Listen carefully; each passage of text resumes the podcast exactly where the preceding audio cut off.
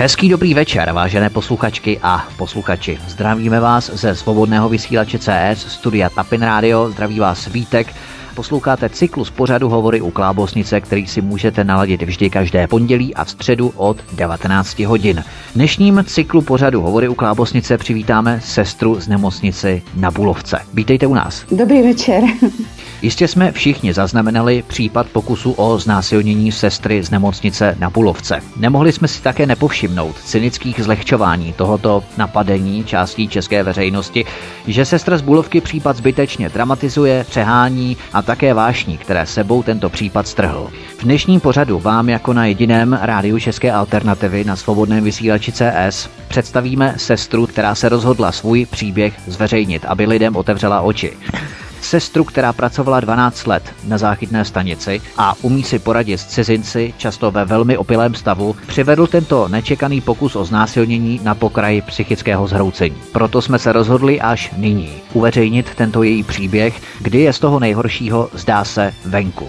Proto chcete-li si udělat neskreslený obrázek přímo z úst postižené sestry z nemocnice na Bulovce, nikoli prostřednictvím zprostředkování médií, přidejte se právě teď k nám ke svobodnému vysílači CS. Já ještě připomenu úvodem, že jsme se rozhodli chránit identitu zdravotní sestry na Bulovce před smrští nenávistných útoků od mstivých skupin, co milují pravdu a lásku, nebo to alespoň o sobě tvrdí, tak vás jen nebudu oslovovat křesním jménem, jak to standardně děláme, tak aby to nikomu nepřipadalo nějak zvláštní a tak dále. Takže my jsme se na začátku zmínili o vaší pracovní profesi, kterou vykonáváte. Jak dlouho děláte zdravotní sestru? No já vlastně od maturity, takže už přes 30 let to bude. Přes 30 let. Hmm. To jste chtěla už eh, v době, kdy jste byla malá, tak eh, vás tato profese lákala, nebo jste se k tomu dostala nějakou jinou cestou? Ne, no tak já mám ráda děti.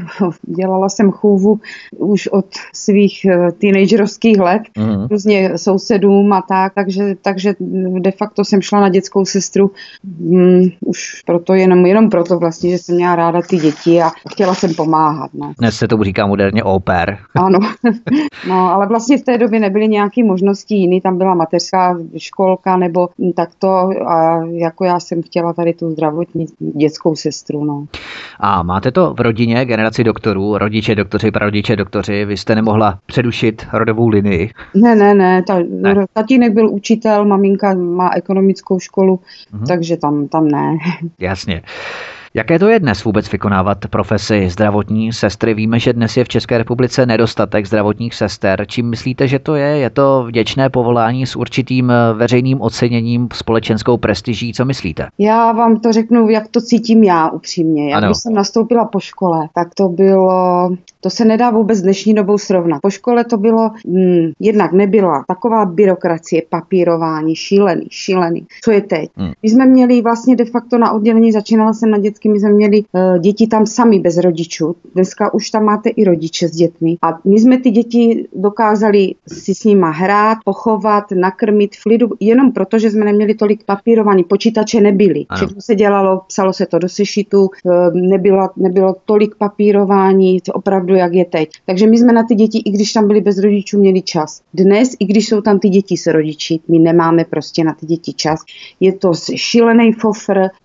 Mně po 30 letech neustálá s prominutím buzerace z vyšších míst. Hmm. Dělají se audity, dělají se kontroly, pořád vás někdo zkouší, jak kdyby, jak kdyby, já nevím, jsme za 30 let nevěděli asi, jak se tato, i když no, se samozřejmě všechno vyvíjí, jsou uh, jako lepší léčebné metody a podobně, to jako chápu, ale, ale co je fakt šílený, že opravdu, když my tam máme ty děti bez rodičů, my na ně nemáme čas. Jako my na ně opravdu nemáme čas. Tam děti třeba pláčou, jsou tam větší, ale my, protože musíme dělat papírová, trvalou práci a neustále něco psát do, do, do počítače, do papíru, takže je to fakt oproti té době po škole, co jsem byla, to byl větší klid. E, lidi si víc vážili této profese, protože dneska si rodiče na vás otevřou proměnutím pusu, Jasně. protože si něco vygooglí a myslí si, že to hmm. prostě je tak, jak se to tam píše, kdy jedna nemoc má tisíc příznaků a já, nebo, nebo opačně, nebo že, že tisíc příznaků je nějaká, je,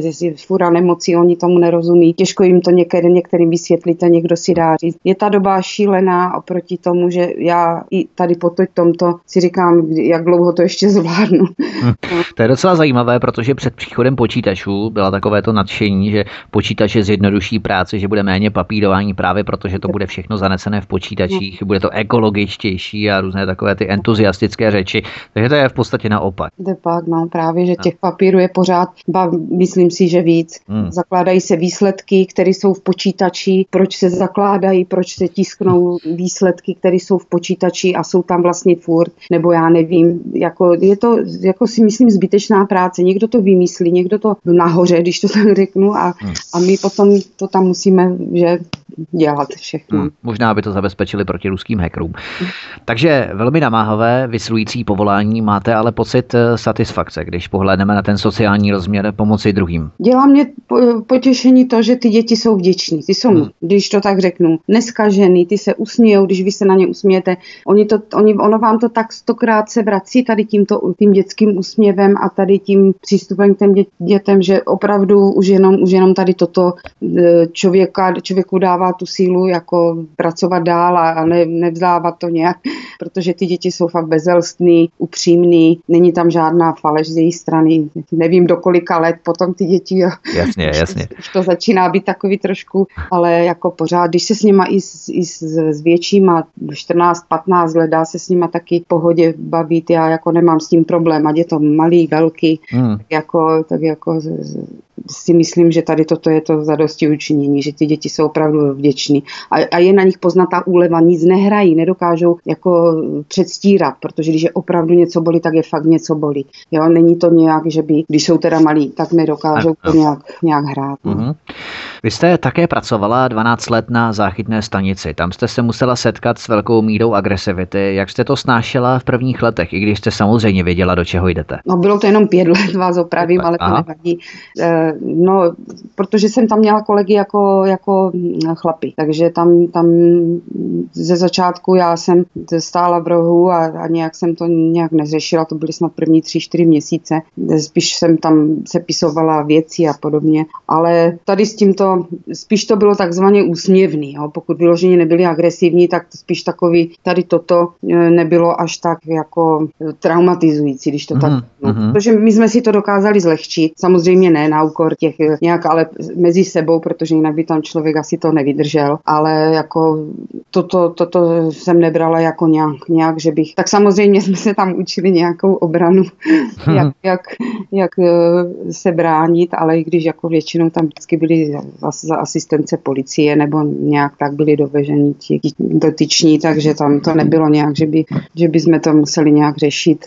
No to jsem se chtěl právě zeptat, protože na záchytkách každý příjem zajišťuje policie, no. takže dostávali jste se vůbec do přímého kontaktu a ohrožení s pacienty nebo s klienty? Že jo. No tak upřímně, tak ti chlapi spíš byli takový jako před ženskou, ti opili se spíš chtěli ukazovat, oni se spíš chtěli rvat s těma kolegama, ale co teda, když chodili opili žen, ženy, tak ty byly agresivnější než než, ti chlapi, takže se mně stalo, že se na mě vrhla, protože de facto oni se museli mm, vyslíkat tam, takže já jsem hmm. musela asistovat u těch žen, aby to nebylo jako nějak nedůstojný, by tam muž, takže ta Jasně. se na mě vrhla a roztrhla mi košily, že, takže takové, jako, taky to bylo. No. Přestoupila jste po pěti letech tedy do nemocnice na Bulovku, kde jste pracovala, nebo kde teď pracujete tři roky. V jakém oddělení jste? Dětském oddělení tedy? Na dětské infekci. Infekci, aha. Bulovka pro vás musela být vysvobození v porovnání se záchytnou stanicí asi? No ne, já tam, eh, ta, ta, ty záchytky to bylo dřív, teď jsou v nemocnici. Záchytka na, já jsem dělala v léčebně a tam jsem potom ještě dělala 10 let na interním oddělení, takže vlastně až po těch 15 letech celkem jsem šla na tu Bulovku. Takže uh-huh. ta interna to bylo zase hodně takový jako, jako smutný, že tam byli ti starší, někdy by ležáci, no. Jasně, náročnější jasně. fyzicky to bylo i teda psychicky, ale spíš ta fyzická. Takže, hmm. takže já vlastně na Bulovku jsem, jsem přišla, protože jsem šla za manželem do Prahy, takže jsem věděla, že tady je nedostatek, takže kdekoliv jsem, já jsem si posílala víc žádostí, ale nakonec s bydlením a, a tak hmm. to skloubili, takže tady to bylo nejblíž, tak jsem vlastně vzala tu Bulovku. No. Ano, ano, rozumím. V benefitech pro zaměstnance nemocnice na Bulovce jsem si přečetl, že máte zvýhodněné stravování. Vaří dobře na Bulovce, jestli se to zvýhodnění vůbec vyplatí. Opravdu, opravdu jo. jo. Ne, ne, něco samozřejmě se najde, každý nejí všechno, ale jako tam to, tam to funguje a to jsem teda maximálně spokojená tam co týče hmm, To bereme spíš jako takové zlehčení. Hmm. Jaký je kolektiv eh, v pavilonu na Bulovce, kde pracujete v dětském oddělení a infekci? E, tam jsme, jak říkám, babinec, ale, hmm. ale, ale jako dá se to, dá se to, není to, to. není to, že bychom se nějak pomlouvali navzájem, nebo Jasně, to. to ani ne, já, si dost dobře nejde, že? Pravda, najde se tak někdy, ale já, já jsem upřímný člověk, moravák, že, takže já to vždycky, to, co na srdci, to na jazyku, kolikrát uh, jsem viděla ty pohledy udivený, když jsem si dovolila cokoliv říct, ale asi mě budou muset takto brát, protože jiná nebudu, že? A, takže tam jako se to dá, no. To, není to opravdu nějaká závíst a, a že by někdo na někoho donášel. Jasně, tak... jasně. Kolik je třeba pracovníků ve vašem pavilonu, sester, asistentů, asistentek, doktorů, primářů? Na odděl, myslíte jako celý pavilon? Přímo v pavilonu, ano, v dětském pavilonu. Jda, to je strašně moc, protože tam Nebo je... přímo na vašem oddělení, tak já jako pavilon oddělení, já myslím, že je to totéž, tak není to totéž. Vždycky, my máme vlastně dvě oddělení a každé oddělení má lékaře. Někdy se stane, že paní doktorka má obě oddělení, máme průjmový a vlastně takzvaný čistý, kde, hmm. jsou, no, kde jsou jenom tady ty klišťovky, ty encefalitidy nebo nějaký, nějaký žloutenky a tak. Prostě všechno in, infekčního charakteru tady ty hmm. děti. A ty průjmový jsou vlastně zvlášť, to je zase druhý oddělení. Takže tam jsou mm, dvě lékařky, každá na jednom oddělení a primářka je vlastně na celý pavilon. A jednu staniční sestru máme, jinak je nás po pěti na každém oddělení. Ten počet se samozřejmě liší přes den a v noci, kdy je počet sester samozřejmě menší. Jak je to v noci, když máte noční službu třeba? Kolik vás tam je? No, každá máme svoje oddělení, po jedné. Takže po jedné. Mm-hmm. Mm-hmm. No, Vydejme se do oné kritické noci z neděle na pondělí z 30. na 31. října 2016. Vy jste tehdy sloužila noční službu, noční směru na dětském oddělení infekčním. Je to tak? Ano.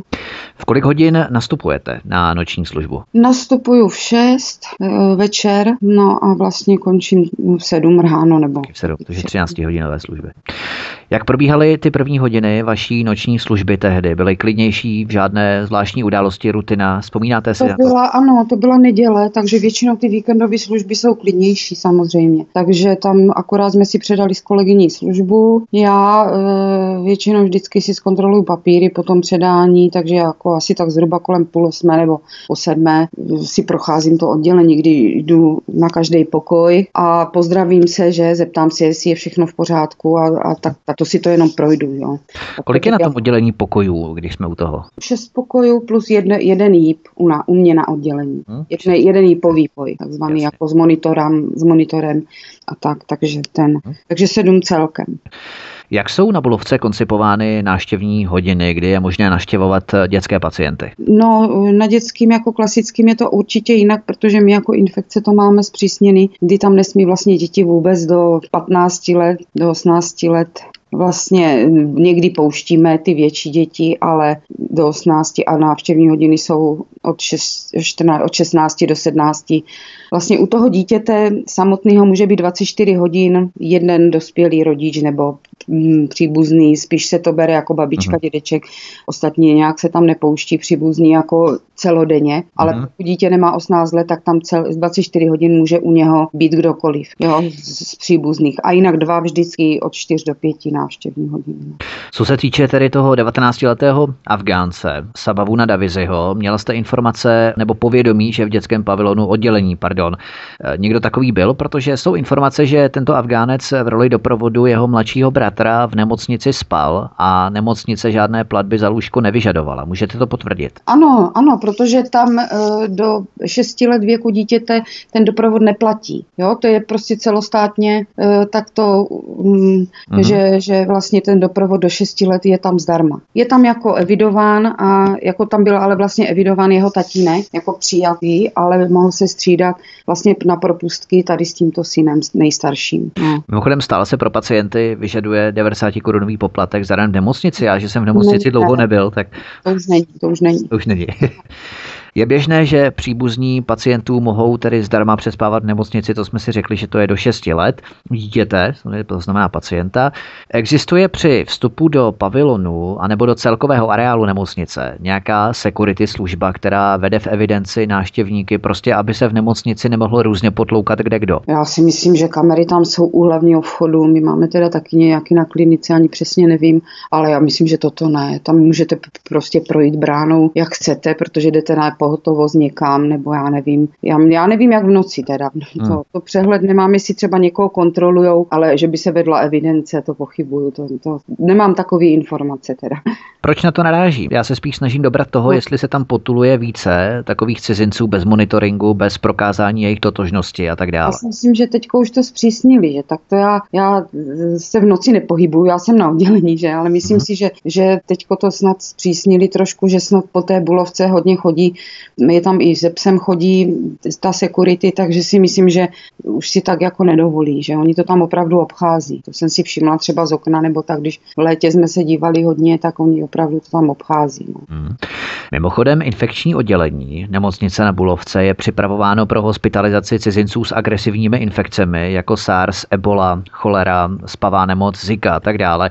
Zaznamenáváte vzrůst nějakých exotických infekčních chorob? To já, to asi ne, to jde mimo mě, to všechno si lékaři monitorují a vlastně ty oddělení, co jsou jako tady na toto. Je tam třeba nějaká karanténa nebo něco takového? No to je, to je, já, já dokonce jsem v tom Ebola týmu, takže Aha, no, že jsem tam taky a, a máme vlastně ty boxy, ty bioboxy, no ale tak to, to vlastně sloužíme, máme služby i takto, že nám vychází třeba tři do měsíce, když jsme na telefonu a zatím jako, jako připravení, připravený to je. A pokud někdo chodí ambulantně, tak to my neregistrujeme, to vlastně ty náběry a všechno se dělá na té ambulanci, takže to jako nejde, nejde přeze mě přes to standardní oddělení, že? takže to mhm. já se nedovím, co tam. Hmm. Nastal čas zhruba 23 hodin 40 minut v noci 30. října 2016. Média psala, že byl tento 19-letý Afgánec Sabavun Davizi na pokoji infekčního oddělení s jeho tříletým bratrem. Čili to je standardní postup, že mohou sourozenci trávit noc na pokojích s dětskými pacienty. Ten tříletý bratr to odpovídá. Ano, ano. V čase 23.40 za vámi měl tento 19-letý Afgánec Sabavun Davizi přijít, volat na vás anglicky room room, pokoj pokoj a gestikulovat, ať jdete za ním. On za vámi přišel na sesternu nebo vás potkal na chodbě? No jak, jak jsem říkala při tom předávání, já jsem vlastně, mm, on mě viděl i na, jako protože šel z pokoje na záchod, to musíte přes chodbu, že? Hmm, takže vás viděl tak, i dřív. To, jsme se viděli a pak, když jsem přišla na pokoj, tak jenom jsem se zeptala, jako, protože on ne, nerozuměl dobře ani anglicky, takže já tak to jako, hmm. jak říkám, rukama, nohama, říkám, jsem se optala, jestli je vše OK a tak, jako s úsměvem, on ano a tímto naše komunikace byla ukončena ten večer a, a vlastně až do té půlnoci, do skoro půlnoci, tak, tak eh, kdy přišel, střídal se s tatínkem, protože ten tatínek potřeboval něco vyřídit, takže protože on jediný z těch eh, sourozenců byl plnoletý, tak tam mohl vlastně s tím bráškou být. A, a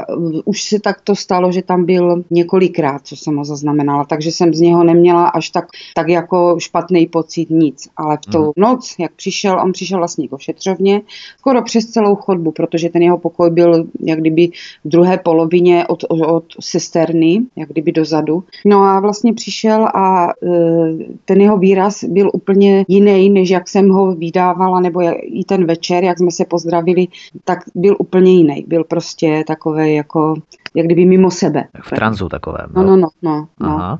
Je to takovej, nedokážu to popsat, jestli z něho šel strach, nebo jak jsem to musela uvádět do soudu, že jestli se z něho šel strach a takový. Uh-huh, uh-huh. To se těžko popisuje, protože když nevíte, co čekat, že takový, takový spíš, že člověk nevěděl, co od něho může čekat. Jo. Vy jste se tedy s ním vydala, když vás vybídl, abyste ho následovala do pokoje, protože vám něco chce.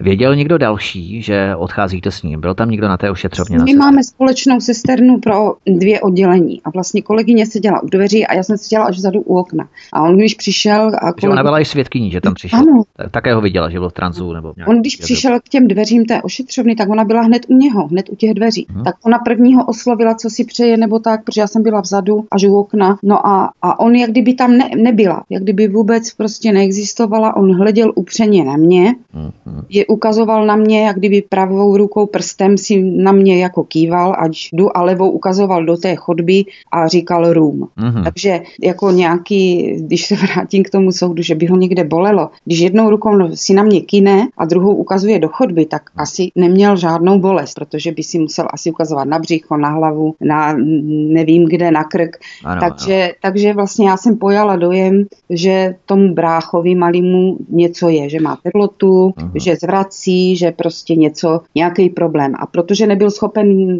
i když jsme se ptali anglicky, nám to říct, tak samozřejmě profesionální jako povinnost mě velí, ano, ano, ano. že musím mít zkontrolovat, protože de facto pacient je ten, ten malej, takže musím se jít podívat, co se děje, že? Takže jsem normálně... To znamená, že vy jste necítila nebo netušila nějaké nebezpečí, nebo ta jeho gestikulace, výraz obličeje, myslím eh, poprvé, když za vámi přišel přímo na tu ošetřovnu. No, Tam se to nedalo. Hleděl na mě upřeně, na mě, na tu kolegyni, která seděla u něho, se ani nepodíval. On na mě hleděl prostě upřeně. To si vybavuju dneska jako úplně přesně, hmm. že ona furt se mu nabízela, podbízela, seděla na té židli a furt se snažila s ním navázat aspoň oční kontakt, když ne slovní, ale on byl prostě jako Fixovaný, jak na zaměřený na mě, cíleň, jo. Takže eh, kdyby eh, asi nevěděl, neměl představu, jak funguje oddělení, když tam seděla ta kolegyně blíž, hmm. tak mohl říct klidně jí, že kdyby něco se, se dělo, rozumíte mi? Jasně, Takže jasně. Jako, tak to mně to přišlo divný, až, až samozřejmě po, po tom incidentu, že, že jako, ale... Tak eh, podívejme se na výpověď tohoto 19-letého Afgánce. Teď nechci, abyste přímo popsala zatím ještě průběh těch událostí, ale abyste jenom potvrdila nebo vyvrátila to, co se skutečně přihodilo. Poprvé vás mezi dveřmi v arabštině požádal o léky a poklepal vám na pravou ruku, přičemž vy jste měla zůstat na chodbě.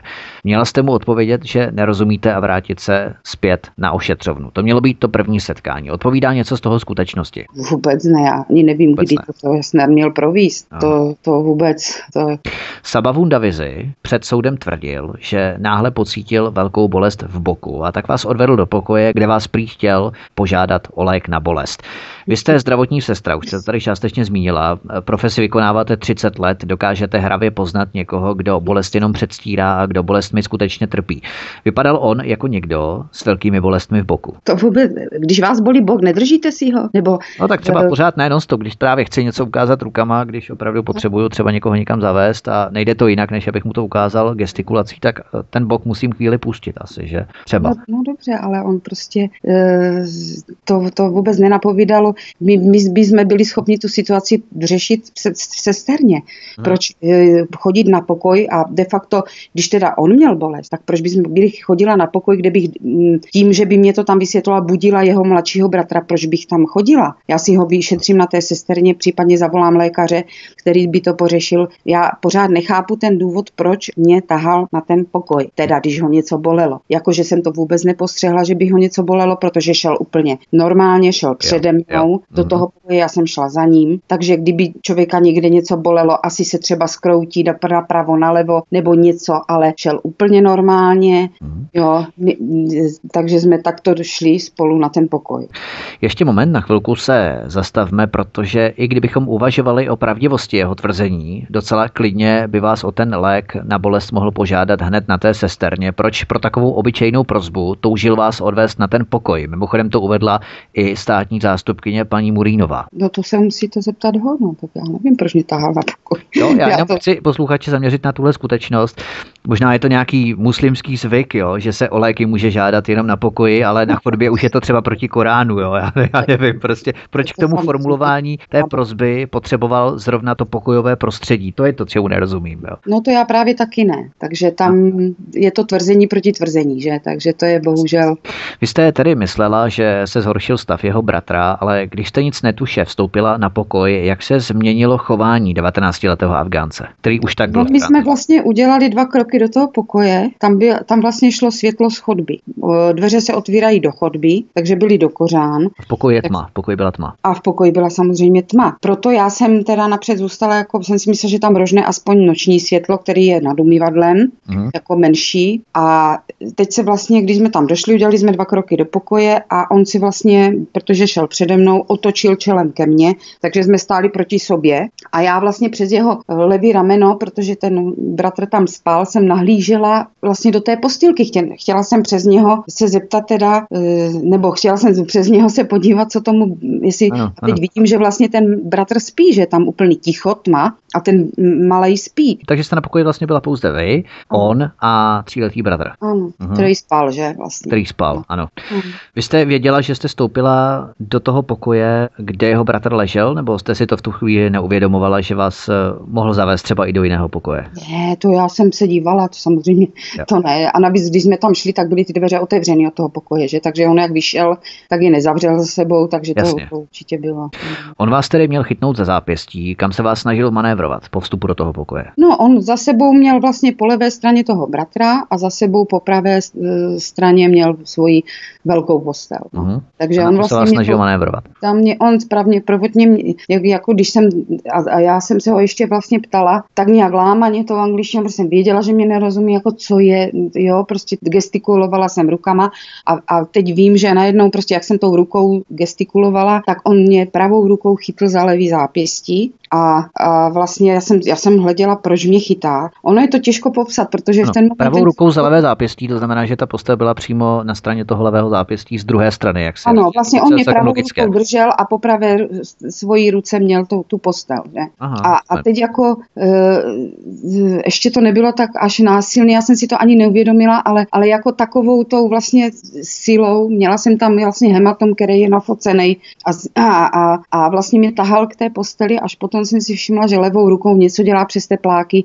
Jo. No tak ono to mělo ten ten eh, prostě levou rukou. Proč by si sahal na přirození přes tepláky? Asi. Hmm. A to právě interpretují někteří svědci, hmm. kteří vypovídali u soudu, že, nebo svědci, lidé znalí věci, tak řekněme, že si sahal na ten bok, že vám jste snažil naznačit, že ho něco bolí, že ho bolí právě ten bok, takže to nevypadalo určitě tak. Už mám dost let na to, abych věděla, co je bok a co je. jasně, jasně. No, takže opravdu nechci to zlehčovat, ale, ale, ale v ten moment ono, než vám to ten mozek vstřebá tady tu informaci, protože protože ono to fakt opravdu bylo, on měl ty tepláky volný, takže vyloženě to nebyla masturbace nějaká jeho, jako já hmm. nevím, prostě, ale hmm. sahal si mezi nohy a přes ty tepláky prostě něco tam bylo. A teď já jsem tu informaci vlastně, než jsem vůbec vstřebala, o co tady jde, a, a než jsem, jako já jsem zůstala úplně, úplně v tranzu, protože mě to šíleně překvapilo, hmm. úplně strašně, no, protože jsem toto nečekala, nikdy jsem to nezažila, byla jsem poprvé v životě v takové situaci a jak, jak eh, říkal pan primář, který mi dělal posudek, že teda zůstala jsem stát jak solný sloup a opravdu, protože to tělo prostě okamžitě šlo do nějaké obrané reakce, nevím, jak to hmm. popsat. No. A on přitom něco hovořil nebo se snažil ano. potichu, aby na sebe nepoutal pozornost? To byla ta jejich, já nevím, to bylo takový něco a furt jak kdyby monotónně něco, uh, jestli se modlil nebo co dělal, jako já opravdu, já vím, že mluvil něco v tě, té svojí, co to je, afgánštině nebo prostě. Darí, darí, což je... Já jsem uh, jestli to bylo 10 vteřin, 20, já to prostě fakt nedokážu popsat. Já vím, že jsem, že mě teda nedo, netáha, nedo, nedostal k té posteli, protože já jsem se teda zarila do, země mm. a e, pak teda e, on se pustil tou levou rukou, tou pravou mě pořád držel za zápěstí a přejel mi vlastně dvakrát přes prsa. To už jsem mhm. teda neustála, tak jsem se vytrhla vlastně, jak mě držel, tak jsem se mu vytrhla z toho sevření, ale ne, že bych utíkala, já jsem se prostě otočila, furt jsem byla v šoku a šl, vy, vy, vykráčela jsem z toho pokoje ven. Ani jsem snad za sebou nezavřela. Hmm. Prostě šla jsem úplně v tranzu do té sesterny. To pracují instinkty za člověka, v podstatě ani neví, co dělá. Pro vás to přišlo jako šok. Zastihlo vás to naprosto nečekaně, nepřipraveně. Jak dlouho vám trvalo, než jste si vlastně uvědomila, co se děje? No to taky nevím, protože já, já vím akorát i ta kolegyně, já jsem tam přišla do té ošetřovny a kolegyně, co, co je, protože viděla hmm. na mě. Já se omlouvám, k tomu se ještě dostaneme, možná trošku předbíháme, abychom si v tom udělali pořádek. On vám začal tedy osahávat prsa, já se moc omlouvám, že jsem takto explicitní, ale no. jak chci skutečně popsat, co se dělo, protože zaznívají hlasy, že vás vlastně ani neznásilňuje, že si na vás jen sáhlo, tak co to vůbec dramatizujete, co to přeháníte, tak abychom přesně zachytili, co se v onu kritickou noc stalo. Tedy on vám sahal na prsa a to byl ten okamžik, kdy jste začala křičet? Já jsem nebo nezačala jste křičet? Já jsem vůbec nekřičela. Uh-huh. Já jsem byla v takovém šoku, že jako co já bych si, nebo mě třeba říkají kolegy, kolegové, nebo prostě někdo mě řekl, nevím, jestli to byly kolegyně teda, proč ho nepraštila, nebo proč přece se umíš bránit, nebo Jasně. to. Jo, já říkám, ale mě, ve mně furt ta profesionalita nějaká, říkám, co, jako, já, já, já to nedokážu popsat, prostě jsem byla v šoku, jako, já hmm. jsem... A myslíte, uh, že je třeba výhodnější křičet pro napadenou osobu, nebo být sticha, protože křik může ještě vyprovokovat větší agresivitu? Já myslím, že ne, že, že tam by mohl něco chytnout a, a čím vás spraštit, nebo já, já pravdu si myslím, že tady toto... Jasně. Já, já vůbec, já si myslím, že on to, on to zkusil vlastně jako eh, když to řeknu tak blbě, jako základní lidskou potřebu nebo mužskou potřebu, uh-huh, nebo uh-huh. jako tak, když si přišel pro čaj nebo když dostal jídlo, tak prostě to byla teď momentálně potřeba, která ho probudila o té půlnoci a tak on si prostě pro mě přišel. Jako to mě nikdo nevymluví, tak to, to prostě uh-huh. asi, ale jako jak psali, to víte, to je, ono je to bylo tolikrát, tolikrát zkreslený v novinách, na internetu, prostě všude, že jsem přivolala pomoc, že všichni přiběhli, tam opravdu nikdo nebyl, my jsme tam dvě na oddělení a ani nejsme uh, standardně zvyklí, že bychom chodili obě na to dané oddělení. Ona si jde na svoje průjmový, když někdo máme zvonečky, že mm. jde tam, kterým to oddělení je navíc za dveřima od té odšetřovny ještě. A já mám vlastně to oddělení od, od, od odšetřovny, od cesterny vlastně volný, ne, nejsou tam nějaké dveře na chodbě. Jo, takže my standardně spolu opravdu obě nechodíme. Takže tam jako jsem nevolala, pak tam někdo psal, že jsem se nechala zatáhnout do tmavého kouta. No, to jsou no, takové blbosti, že, že člověk opravdu si říká přece, už jenom tím, že bych se nechala zatáhnout do tmavého kouta, tak uh, by si všichni mohli říct, pro boha, tak asi je úplně blbá nebo co, že? Když Jasně. to tak... Polevil on pak v jeho útocích. Lekl se, nebo ho to nevyvedlo z míry a pokračoval? Chtěl nějakým způsobem pokračovat, anebo jestli se zalekl a stáhl se? Ne, on furt stál. Já, já, já si pamatuju, že když jsem prostě, já mu jsem mu tu ruku strhla z toho zápěstí, z toho mýho levýho, tak já levou rukou jsem tu jeho ruku si strhla, to vím. A on furt stál. Furt stál, já jsem se otočila, už potom nevím. Mm-hmm, já ano, vím, rozumím. jsem vyšla z toho pokoje a, a že teda nevím. Takže že? vám nepomohla nějaká praxe záchytné stanice, kde jste si vybavila třeba různé chvaty, které jste používala tam a které vám teď pomohly se osvobodit třeba. Jenom to, to bylo klasické, jako, že jste jako, se jenom vím, že jsem tu sílu v sobě našla, že on teda měl to sevření opravdu silný, že tak jako takový hematom potom jsem měla. To jsem si všimla, že mě ta ruka byla zarudlá, že mě to bolelo, takže on mě držel silně, ale já jsem si to v té chvíli neuvědomila, protože jsem v té chvíli vstřebávala mozkem prostě, co ano. se děje, že. Ano. A takže tam jako určitě nějaký a, a furt tam bylo to, že, že přece se tady s ním nebude žervat, uh, je tady ten jeho malý bratr. Jasně, jo? Tak jsem si říkala, nezbudíš mu to děcko, protože nevím, to je ta profesionalita blbá, nebo co to je. Ano, jo? Ano, ano. Tak, tak, jako, že tam prostě nebudu dělat vedle rodí, eh, další maminky. Jo, to, takže to, to prostě, eh, jako řeknu vám, že se mi stal případ to odboču, že mi někdo ano. sáhl na dítě. Takže to v ten moment se vám zatmí před očima a to teprve je mazec. Jasně. To by byla i matka schopna zabít. Ano, to je jo, když, mi, když mi jedna paní zautočila na moji starší dceru, tak já opravdu tam jsem, tam jsem využila ten svůj chvat, který tak ta paní, kdyby, kdybych prostě rychle se mě nerozsvítilo, tak ji asi udusím. Že? Ale to prostě je, ono, je to i úplně něco jiného tady takto v tom pracovním prostředí.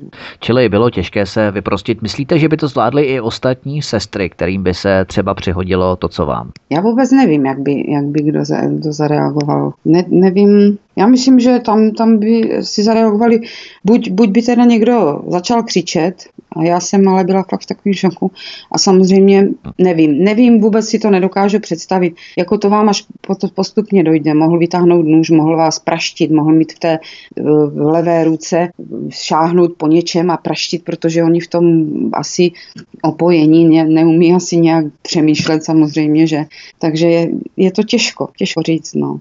Povídáme si se sestrou z nemocnice na Bulovce, která byla 30. října 2016 napadena 19-letým Afgáncem s pokusem o znásilnění a v polovině září tohoto roku proběhl soud, který ho osvobodil. Po hudební pauze budeme pokračovat v tomto příběhu. Hostem dnešního pořadu Hovory u Klábosnice je sestra z nemocnice na Bulovce, která byla 30. října 2016 napadena 19-letým Afgáncem s pokusem o znásilnění a v září tohoto roku v polovině září zhruba proběhl soud, který ho zároveň osvobodil. Tak, je možné do nemocnice na Bulovce pronést nějaké bodné zbraně, nůž, je to jednoduché? Já si myslím, že je. Hmm. Víme, že podobných útoků noži bylo spácháno nespočet na mátkou 18. srpen, finské Turku, pobodáno 8 lidí, dva mrtví, naposledy 1. říjen vlakové nádraží ve francouzském Marseille, dvě ženy pobodané mrtvé, nebo 36-letá účetní zrakovnická Lenka C, pobodaná 14. července tohoto roku v egyptské Hurgádě. Takže tato eventualita je možná v nemocnici. Nůž na krk sestra by se nemohla bránit sama na pokoji. No, myslím si, že, že Mm, že, že by to tak mohlo být. No. No. Oni se mě ptali u soudu, jestli, jestli máme nějaký tlačítko, jak jsou v bance, což mě teda přivedlo eh, k úsměvu. No, na to jsem se chtěl právě také zeptat. Nějaký pager nebo něco takového to nemáte? Prostě je úplně směšný tady vůbec, že se ten, ten soudce na to zeptal. Jako jediný, co jsme dostali, ta kartičky, které máme vlastně na menovkách, hmm. nebo pod menovkou, co nosíme ne, vlastně na, na, mm, na prsou, jak kdyby s jo. fotografií a se jménem, tak tam máme vlastně kartičku na e, telefon na security. Ale i to je pro, m, mm, s prominutím já třeba musím si, to jsou takový malý písmenka, že si musím nasadit brýle. Teď, když na vás někdo zautočí, tak já to samozřejmě teď zlehčuju. Tak mu řeknete, počkejte, vytáhnete si kartičku, nasadíte brýle, vytočíte telefon a zavoláte security, budete mít na to čas. Hmm. To je takový jako, no je to škoda, jako, protože nevím. No. Takže vy jste neměla třeba obavy, že by on mohl tu podnou zbraně mít k dispozici, použitý. To jste v tu dobu nedomýšlela nebo nepřemýšlela? Vůbec, jste? ne, to až to vám dojde až všechno až potom. No, uh-huh. to... Ještě jednou si připomeňme, kolik vás inkriminovaný večer bylo na oddělení. Byli jste tam tedy dvě. Ano. Existují oddělení, kde sestra slouží sama noční službu? Já jsem tam vlastně, když jsem nastupovala na tu infekci, tak jsem vlastně dělala na tom mm, dospělým, protože na dětským nebylo jako volno. Tak, hmm. tak jsem byla vlastně na tom dospělým, takže jsem tam byla standardně sama. Tak, ano. tak bych se nedovolala už nikoho. Jste se nedovolala nikoho, ano. Dokonce i, dokonce i plán takový, že když vám tam někdo skolabuje, tak, tak jako je, je ten, že jsem se ptala, protože resuscitaci obyčejně vždycky provádějí dva, že? No, takže tam mě záchranná služba, když jsem se ptala, když jsem na oddělení sama, co mám dělat, tak mi bylo řečeno, že, že prostě mám jít telefonovat a volat si o pomoc, takže toho, když... Můžete zavolat nemocnici, ne? Z nemocnice.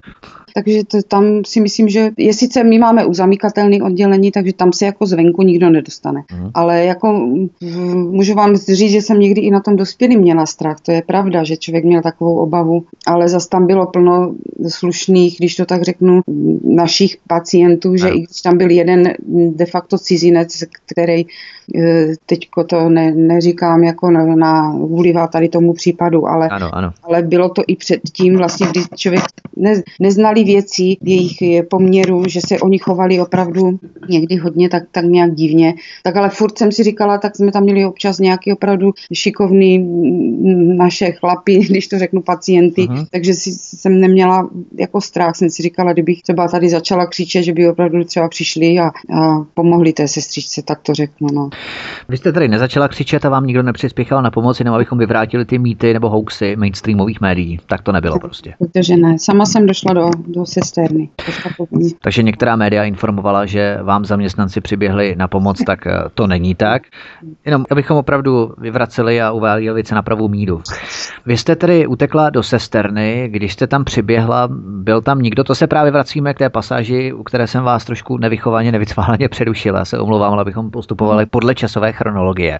Vy jste přiběhla na sesternu nebo přišla na sesternu, co se Přiš, událo jsem potom? Úplně, úplně, přišla jsem, uh-huh. já, já si pamatuju, já, já snad mám okno, jo, člověk jako asi na takové věci, já vím, že jsem šla, že jsem neutíkala, že jsem prostě šla a byla jsem prostě jak kdyby opravdu v tranzu a vím, že když jsem přišla, tak jsem musela mě teda šílený výraz, protože ta mhm. kolegyně je mladší o hodně, uh-huh. tak prostě co ti je, co ti je a já jsem furt stála a nemluvila jsem, jo, to úplně, uh, ona, i, i, prosím tě, co ti je, jo? Takže jako, jako jsem, já jsem jediný, co jsem mi řekla, prosím tě, zavři, protože my z odchodby máme, takže ona to zabouchla ty dveře a já takový strach jsem dostala a říkám, neotvírej. Protože v ten moment mě to všechno doběhlo a říkám, teď se mi to začalo líčit, ona vůbec nechápala, co se děje. Ona. Hmm. Takže než jsem já to vylíčila, teď co budeme dělat, jo, já jsem teď dostala strach, že on opravdu třeba přijde, začne kopat do dveří, no přeháním, jo, nebo teď mě došlo, že tam jsou maminky vedle na pokojích, co kdyby něco jím, jo, to je prostě takovej teď,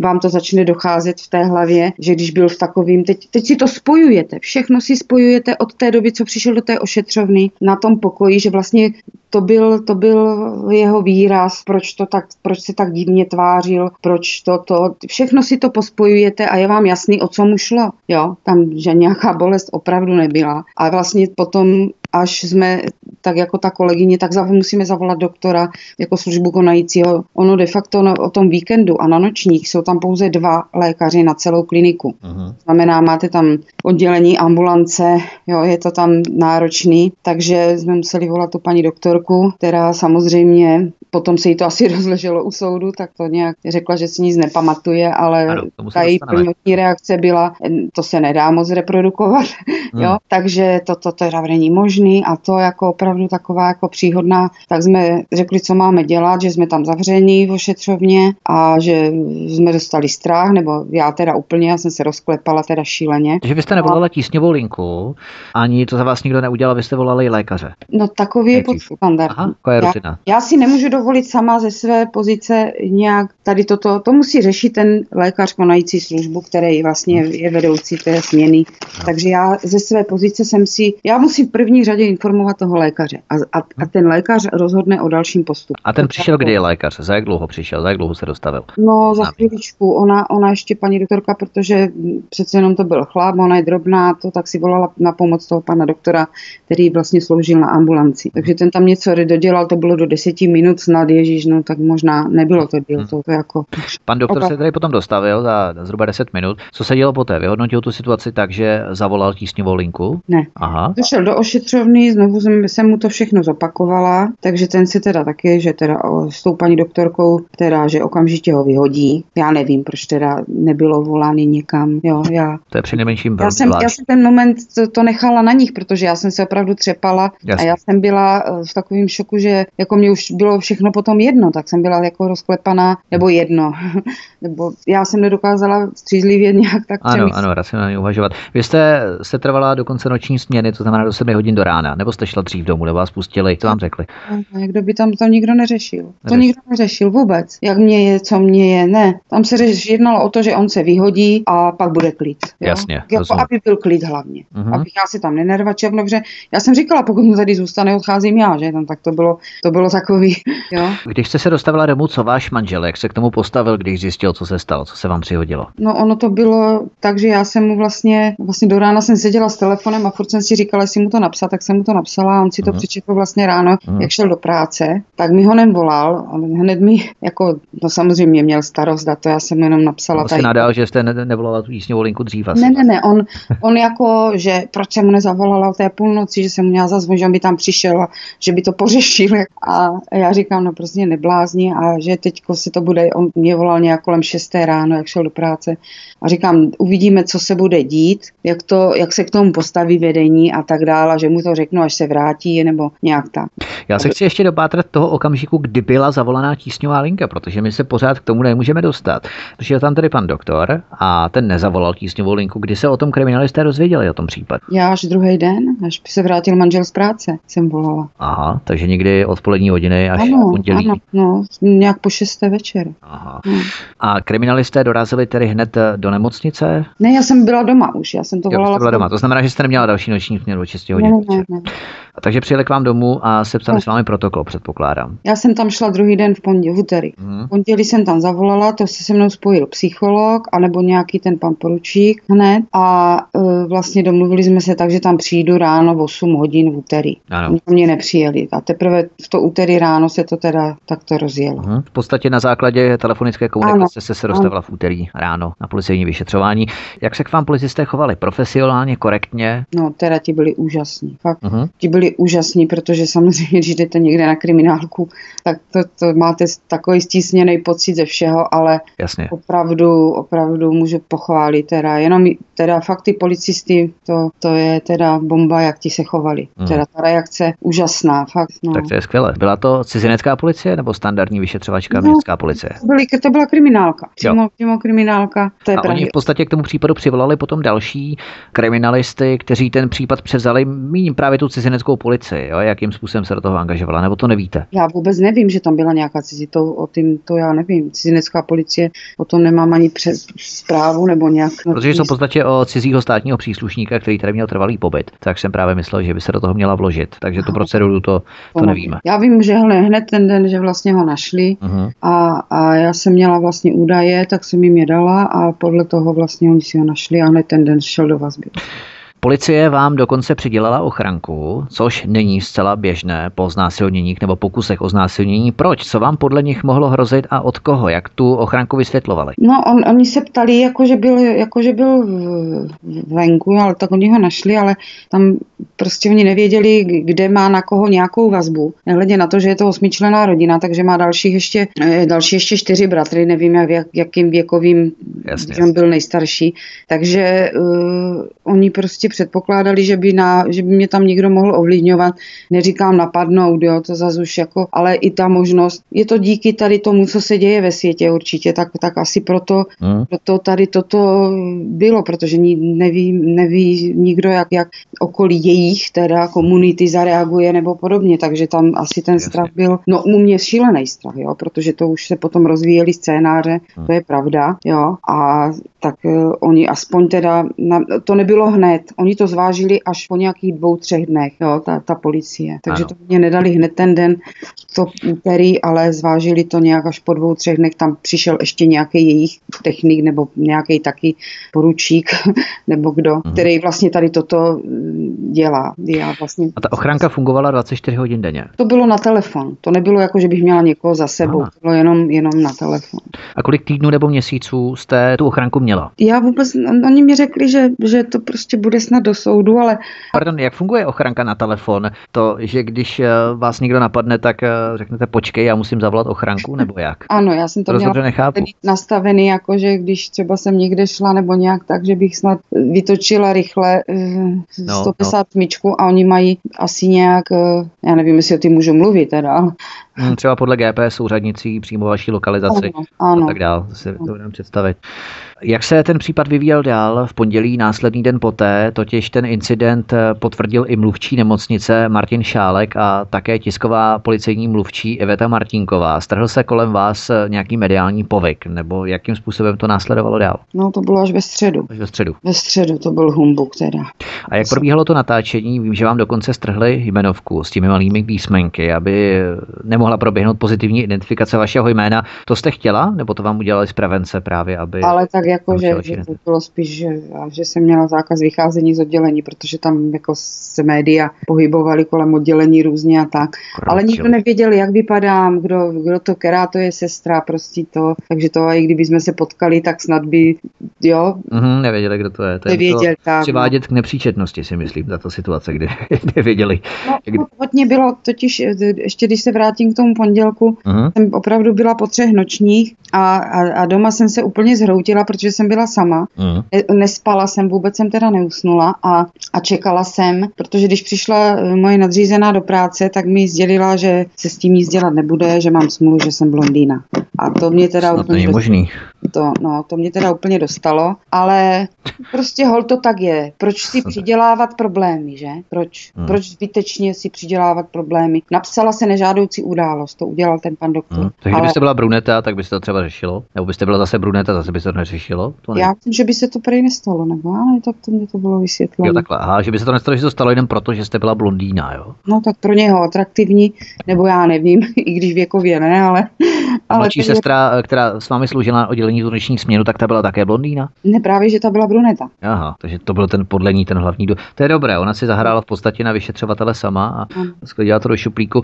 Myslím, že žijeme ve svobodné zemi, tedy můžete svobodně sdělit váš dojem, jak se k celému případu postavilo vedení nemocnice. Snažilo se případ ututlat z důvodu třeba nechtěné publicity. No tak ono to vedení to ani nevědělo, když to beru přímo vedení Bulovky. Mm, samozřejmě potom, co se dozvědělo, to no. muselo dojít ta informace do. Tak to, to ne, to ne, pozor, to oni úplně se otočili a teda zachovali se až překvapivě ke, ke mně teda dobře. Myslím si totiž, že ono totiž to bylo tak, jak já jsem podala to trestní oznámení, tak okamžitě policie, to mě říkal ten pan poručík, volal paní ředitelce a osobně jí sděloval, že nemocnice eh, v tomto pochybila, protože uh-huh. tento postup je absolutně neakceptovatelný, protože e, takto vůbec, oni měli v prvé řadě volat hned policii, vůbec toho mladíka nepouštět ven a, a vlastně i den po tím, že se měli zachovat úplně jinak, měli to nahlásit oni a ne až já vlastně v odpoledních hodinách nebo de facto večer. No samozřejmě, samozřejmě. A oni ho tady nechali v klidu jít po tom incidentu. No tak ono až na základě tady toho, toho od té policie, a když jim ta policie řekla, že jsem podala já trestní oznámení jako fyzická osoba, tak e, samozřejmě to začali okamžitě řešit a okamžitě se to začalo nějak, nějak. No. Jenomže ono se to, víte, prolínalo, teď ty média, teď to, teď já jsem vůbec nevěděla. Jako je teda akorát smutný, že, že teda, když paní ředitelka se o to zajímala, že jsem paní ředitelku v životě neviděla ještě, jo. Takže to je jedno. Já jsem nechtěla nějak být populární nebo nějak publicita, to chraň Bůh, to kdo by chtěl, kdo je normální, že? no, no. Ale, ale, ale eh, jako postavili se k tomu opravdu dobře. Opravdu, tak to je skvělé, to je skvělé. Že, že vlastně najali ty advokáty potom a všechno, takže tam, tam jako mm-hmm. myslím, že, že asi, to, asi to jim došlo, jak, jak, že ten postup nebyl správný.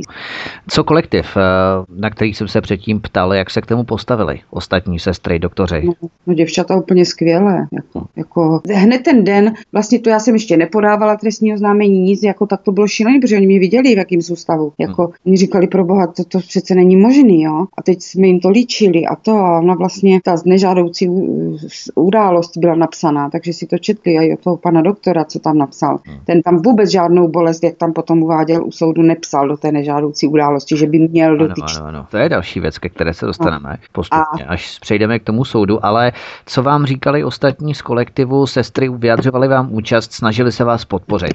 Samozřejmě, určitě. No, no, no. To se no. nedá právě právě nějak moc reprodukovat, takže... Jasně. takže ne, ne, opravdu to, to rozhorčení, jako co ještě, když to tak řeknu, musíme tam zažívat, jo, prostě ono už jenom tak to, to povolání té sestry je náročný, jak spíš psychicky, s těma dětma fyzicky ani ne, ale, ale jinde i fyzicky u těch dospělých, že, že ta práce je opravdu náročná, tak co ještě si na nás kde kdo dovolí, rozumíte, takový ty komentáře prostě ženských, že, který mají strach. Máme strach jednak o, o sebe, ale i o ty, o ty děcka. Ano, ano. Kolik nás má dětí ještě, že? Takže malý, menší nebo, nebo neplnoletý. Uh-huh. Takže je to, je to prostě furt, furt o tom strachu a, a o tom, že, že se tam necítíme bezpečně, nebo jako co teda nosit. Máme si nosit jako nože v uh-huh. pokatách, že, na dětském oddělení, nebo, uh-huh. nebo co máme nosit, nějaký uh, spreje, pepřáky, nebo já nevím. Jo. To je prostě takový, no, takže ta reakce byla jako pozitivní vůči mně samozřejmě takto. No. Velkou podporu vám věnovala paní primářská oddělení, která se vás eh, zastala, ale prý jako jedna z mála, což jste kde si uvedla, jsem se dočetl, to mě docela to, překvapilo, že jedna z mála. Ostatní byli odměření, rezervovaní. Ano, ano. Není, to, není to taková ta, ta, no od těch nadřízených, jako říkám, nebo od těch třeba lékařů, neříkám, že byla ona jediná, jako našlo se pár, ale... ale... No a před chvílí jste říkala, že právě všichni vám vyjadřovali vyjadřovali podporu a teď najednou eh, se dozvídáme, že to no, tak já slavné nebylo. Ty kolegyně, ty kolegyně, ale myslím jako z toho vedení a Aha. konkrétně z té kliniky, jako ne. No, já jsem, já jsem brala paní primařku jako, jako uh, co se týče jako pozice, jako lékařka, jako, jako primařka. Jako tam, tam ty kolegyně ano, to beru, ale ta podpora, jako myslela jsem od těch lékařů nebo um, z, vlastně těch uh, z té kliniky, těch vyšších, mm-hmm. třeba nadřízených. Jo, tak tam, tam to bylo. Jedna sestra na dětské chirurgii chirurgii namítala, že v nemocnici na Bulovce dochází k pokusům o demolici zařízení agresivními pacienty nebo útokům na zdravotní personál cizinci. A to nikdo neřeší, ale najednou se vehementně řeší tento případ jen proto, že se jednalo o Afgánce, čímž na sebe poutal mediální pozornost a zjitřené emoce veřejnosti.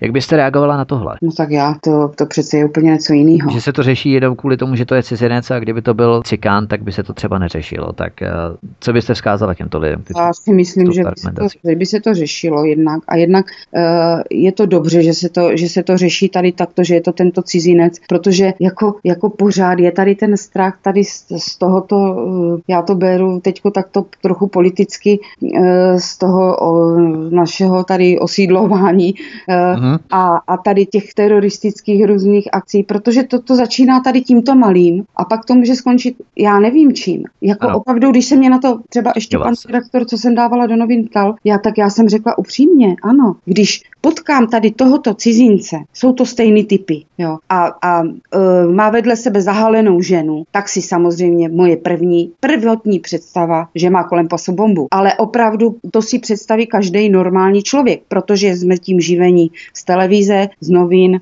děje se to ve světě, tak proč to Ergot nepřizná? Prý to jsou přežité stereotypy, dám, tvrdí.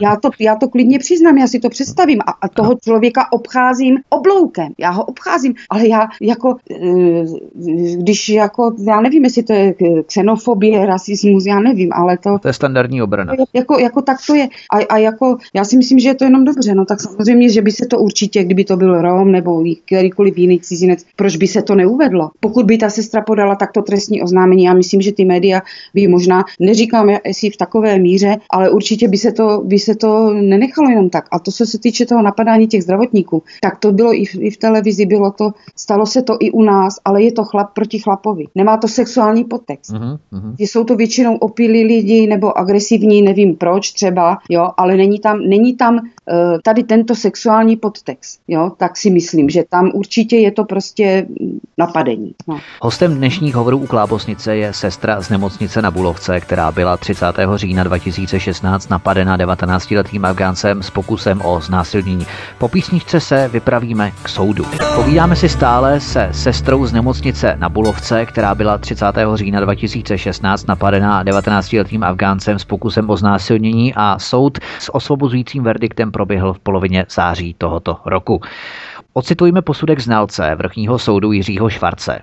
Podle něj jste utrpěla závažnou újmu na zdraví, protělala jste příznaky posttraumatické stresové poruchy, kvůli tomu jste podstoupila léčbu a brala prášky. Současný stav není ustálený, nelze vyloučit uzdravený, ale ani další prohlubování poruchy.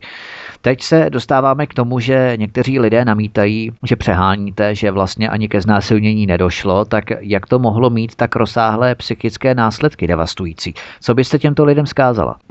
Já, že, že určitě bych si takovou věc nevymýšlela, protože hmm. vlastně rok před tou událostí jsem prodělala infarkt a e, těžko bych si asi nějaký stresy chtěla přidělávat ještě. Hmm. Jo, ono už samotná ta medializace toho mě překvapila jako hrozně moc, to jsem nečekala a, a vlastně myslela jsem si, jak to zvládnu. Chodila jsem do práce, nechtěla jsem vůbec zůstávat doma a až vlastně po měsíci, ačkoliv jsem pracovala na e, psychiatrii, hmm. tak jsem se dostávala do takových stavů, kdy jsem, to se můžete zeptat manžela, dcery, jo, když jsem prostě nepřítomný pohled, hleděla jsem, hmm. na ulici jsem se bála jít, po ulici, teď mě přepadali na, na ulici, kdy prostě se mě stahovalo hrdlo a chtělo se mi brečet, teď já jsem nevěděla proč, teď jsem měla furt pocit, že se všichni na mě dívají Jasně. A, a vůbec to nebylo na, na, na popudně něčeho. To bylo prostě, to přicházelo, odcházelo tady takový stavy samotný a já jsem se v tom vůbec nedokázala vyznat. E, měla jsem,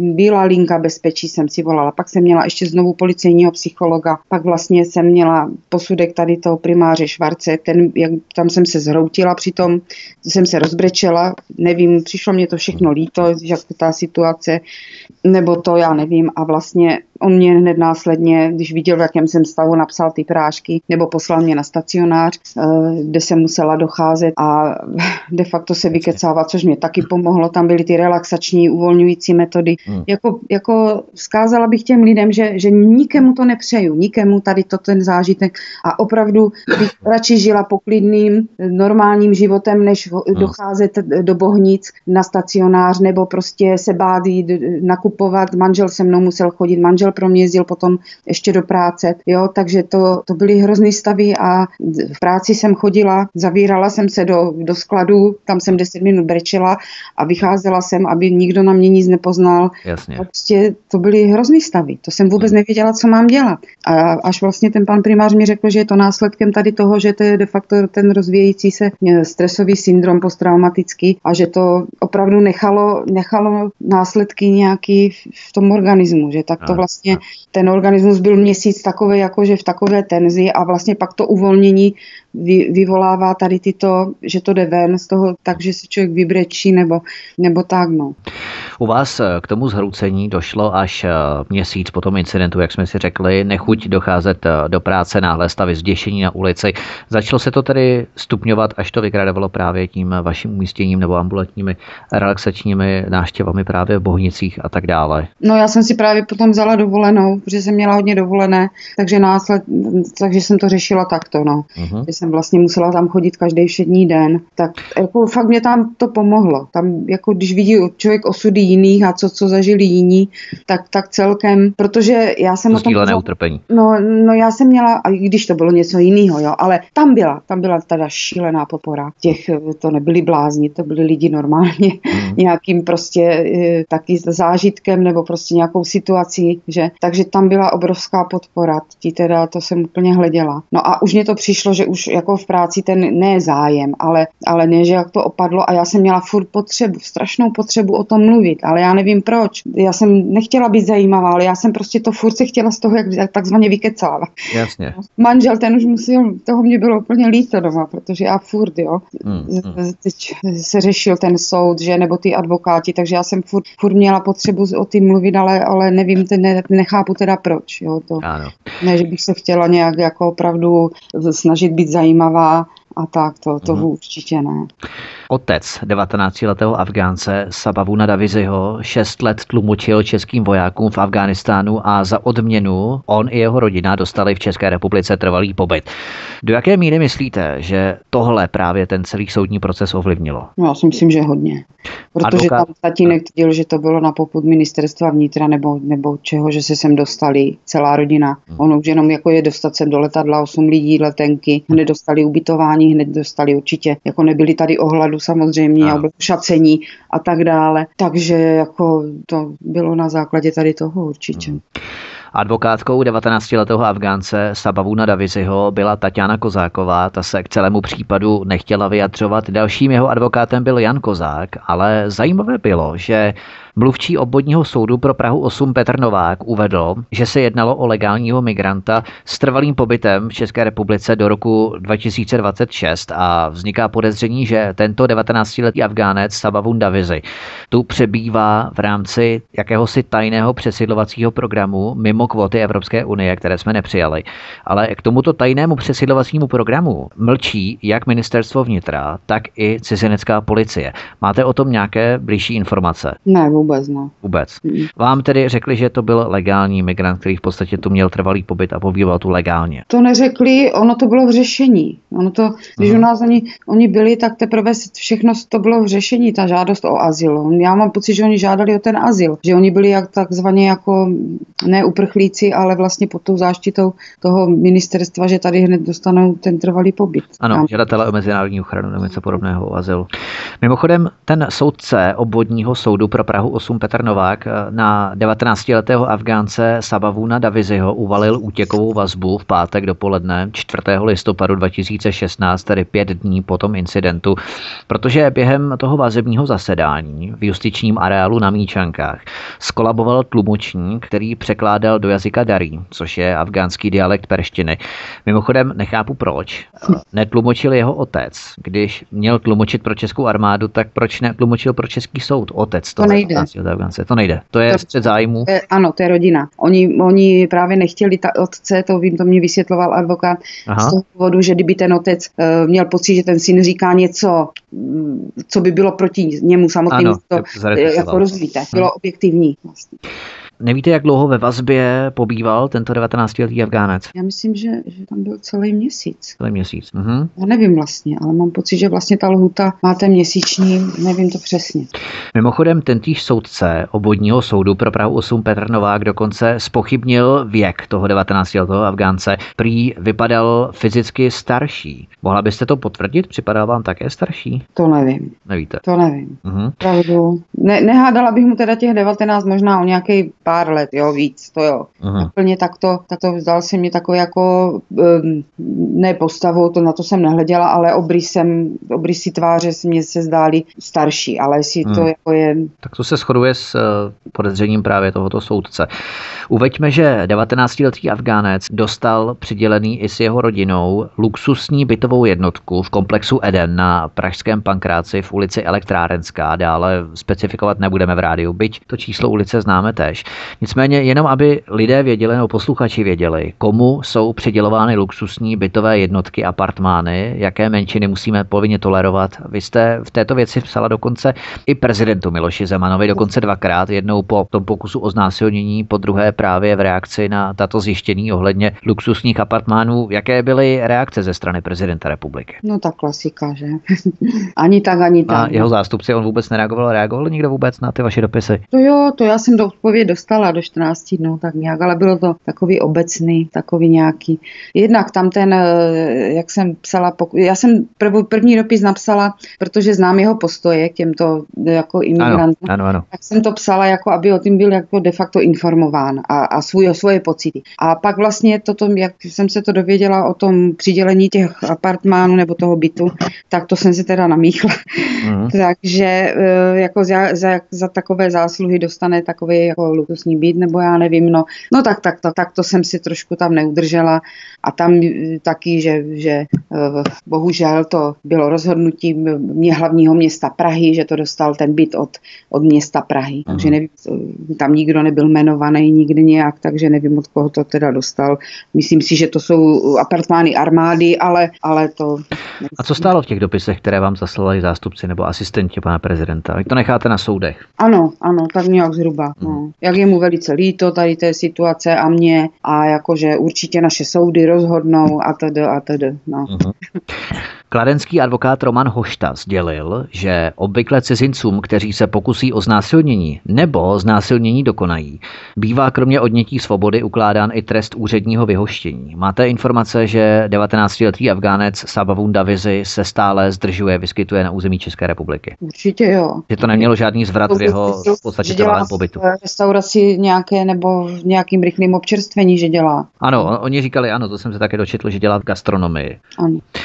Nastal tedy ten soudní proces, kolikrát jste byla pozvaná k výpovědi vzhledem k vašemu psychickému stavu po této události tehdy? Jenom to úterý dáno? Ne, ne, tam jsem chodila snad celý týden, Ježíš Mara, to bylo no, protože furt se něco doplňovalo do toho protokolu, furt něco, nějaký věci, jo. Takže to já, to určitě týden. A to už byli opravdu tak hodní, že pro mě jezdili do práce a zavezli mě domů a takže protože to bylo strašně náročné. To, to se vlastně sbírali tady ty do toho spisu, vlastně pak se předával ten spis a tlačilo se, aby to bylo rychle, aby on vlastně uh, nařídil ten asi ten státní zástupce tu vazbu nebo prostě nějak, aby to, aby to tam bylo. Takže byla evidentní snaha policie zachytit věrohodně průběh celé ano. události. Ano. Nebo třeba neměla jste dojem, že by byla nějaká snaha ze strany policie vaše výpovědi zkreslit nějak líčení nepřímých svědků? Ne. A naopak, eh, co mám informace teď, tak je to strašně mrzí, jak to dopadlo, protože jako rozumíte, tam oni to teda do toho šli úplně maximálně. Já si myslím s maximálním nasazením. Uh-huh. A tak strašně si dali práce s tím sepisováním a ze vším, výslechem světů. Jo. Teď vím, teda mám opravdu informace, jsem tam mluvila s někým uh-huh. od nich právě z toho oddělení a, a že je to strašně mrzí a že vlastně jak kdyby to vyhodili. Jak kdyby vlastně napsali spis, když jim to dalo tolik práce, tolika lidem, tak prostě jak kdyby ta práce šla v ní že jejich, že úplně mhm. zbytečný. No, no ne zbytečný, ale tak, jo, že, že tak to dopadlo. No. A jaké důkazní materiály se sbíraly, kromě té modřiny na zápěstí, kterou jste měla toho hematomu, tak Tak eh, jaké úkazy svědčí váš oni prospěch? Vlastně, oni vlastně tam tu kameru chtěli vidět, jestli opustil ten areál, hmm. takže, takže tam vlastně na Bulovce ta kamera, je u vchodu u hlavního, tak já nevím, kde byli i u nás na oddělení si to prohlídnout. Jako opravdu, myslím, že byli několikrát i u paní ředitelky, jo, že ty záznamy, že byly v tom středisku počítačovým, kde vlastně máte ty záznamy těch kamer. Teď museli oni reagovat strašně rychle, protože ty záznamy těch kamer se uchovávají jenom, já nevím, jak dlouho. Jestli ano, 24 nebo 48 hodin. Tak nebo 24, já fakt nevím. Tady uh-huh. toto, ale, ale můžu říct, že oni opravdu byli, byli úžasní, policajti, že teda opravdu.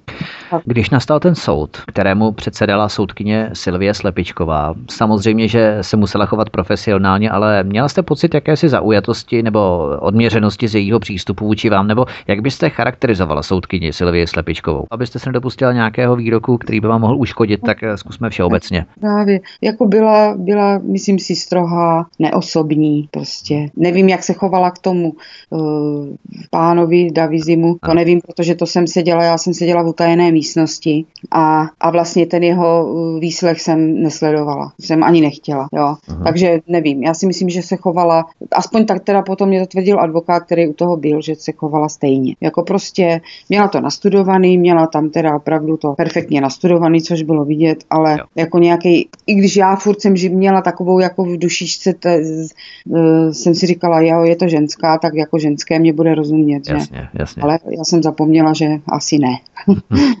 že i takový jsou lidé. Soudkyně Silvie Slepičková uvedla, že Afgánec mohl o vaše prsa zavadit náhodou při gestikulaci, co ho trápí a co potřebuje.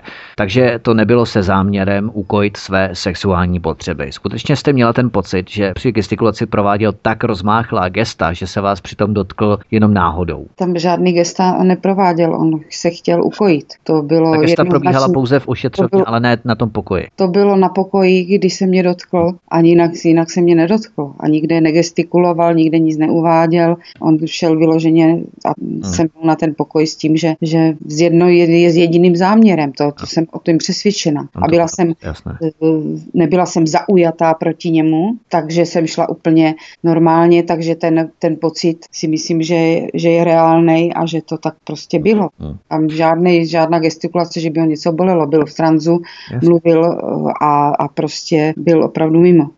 Já nevím, jak ostatní muži v přítomnosti soudkyně Silvie Slepičkové gestikulují, ale třeba se jí to stává naprosto běžně, že jí muži při gestikulacích zavadí nechtěně o prsa, tak to považuje za zcela běžné i u ostatních, to nevím, to si musí paní soudkyně vyřešit sama.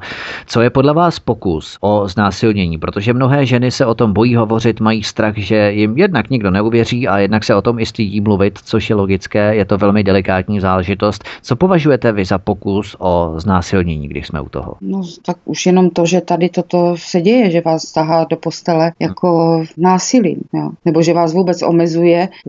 Na svobodě v podstatě.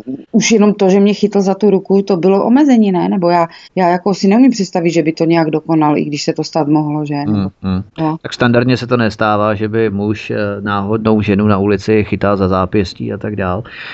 Takže když si chlap ženu přitáhne, začne ji osahávat na prsou, někteří cynici prohlašují, že jde o posun naší společnosti a ženy jsou příliš přecitlivělé, něco jiného je diskotéka, něco jiného je nemocnice, prostředí nemocniční. Jak byste nahlížela na tento výklad, že v podstatě někteří tvrdí, že si dnes už muži nemůžou vůči ženám téměř nic dovolit, protože jsou tu různé feministické spolky, které všechno vyhodnotí jako nějaký sexuální harassment a tak dále. Tak, tak jako je fajn, tak já nevím, jak to mám převrátit. Když budu teda taková feministka, tak půjdu za, kdyby se mě chlap, tak půjdu za ním chytnout za zápěstí a začnu ho tahat někde a jako on si to nechá. jo, jako když si to převrátíme, kdybych teda a jej dá, tak se mě zrovna líbí tady ten chlap, tak já si ho teda přitáhnu za zápěstí k posteli. Jasně. Nechá se, nenechá. Bude to, dá mě k soudu, bude to za násilnění, pokus teda. Jo. Já si myslím, proč, by, proč bychom si to měli nechávat. Už, už jenom to, že jsem si představila, že mám skoro 16 letou dceru a že by ji někdo měl takto omezovat jenom, jenom proto, abych jí ukázala, že se nemá bát, jenomže já jsem ne, ne, ne, se bát o tom mluvit a o tom jít to někde říct. Ano, ano. A, a jenomže jsem nečekala, že takto, jak, jako je mě líto, úplně mě líto, teďko se málem rozbrečím, že, že vlastně já jsem tomu, tomu děckovi nebo všem chtěla ukázat, že vlastně mě o něco jde, aby se tady toto vůbec nestávalo. A teď ona mě řekne, když maminko, stejně ti to bylo k ničemu. Mm. To je strašný. A teď, teď jako já samozřejmě si, si, si doma řekneme všechno, tak jako jak já, když mám takový postoj teďko a, a jak jsem to komentovala, tady ty soudy a všechno, tak jak to děcko bude vyrůstat, s čím bude vyrůstat. S hmm. tím bude, bude vyrůstat s tím, že nemůže se obrátit na naší justici, na naše soudy, na policii, ano. Já si myslím, že policajti, ty kdyby to, tak vezmou zbraň a jdou, jo. Hmm. Ale, ale naše justice, ta je pořád pod ně, něčím vlivem, Hergot. Jako já se zlobím už, ale právem, protože to, ano, ano. Se, jaký jsem dala tomu dětskový příklad. S tím, že se, maminko, máš se vyvarovat stresu po infarktu. Tak se vyvaruju stresu tím, že se stresuju ještě víc. jo. Hmm. takže, takže, takže o tím to je. No. Že to, to, to mě šíleně mrzí. To mě fakt šíleně mrzí. Dále onomu 19-letému Afgánci prý chyběl motiv pro takto závažné jednání, které je v rozporu s jeho vírou, zásadami a morálkou. Nad čímž se podivoval třeba i právník Tomáš Tyl. Tohle už je naprosto stupidní argument. Já si teď dovolím mou malou vsuvku. Zřejmě se paní soudkyně Silvie Slepičková nedívala na Silvestr v Kolíně nad Rýnem, ale mimochodem ocitujme si ze zprávy německého spolkového kriminálního úřadu. Jen od ledna do září v roce 2016 došlo k napadení a znásilnění 2700 žen v Německu. Když tohle číslo 2700 vydělíme 365, dostaneme číslo 7.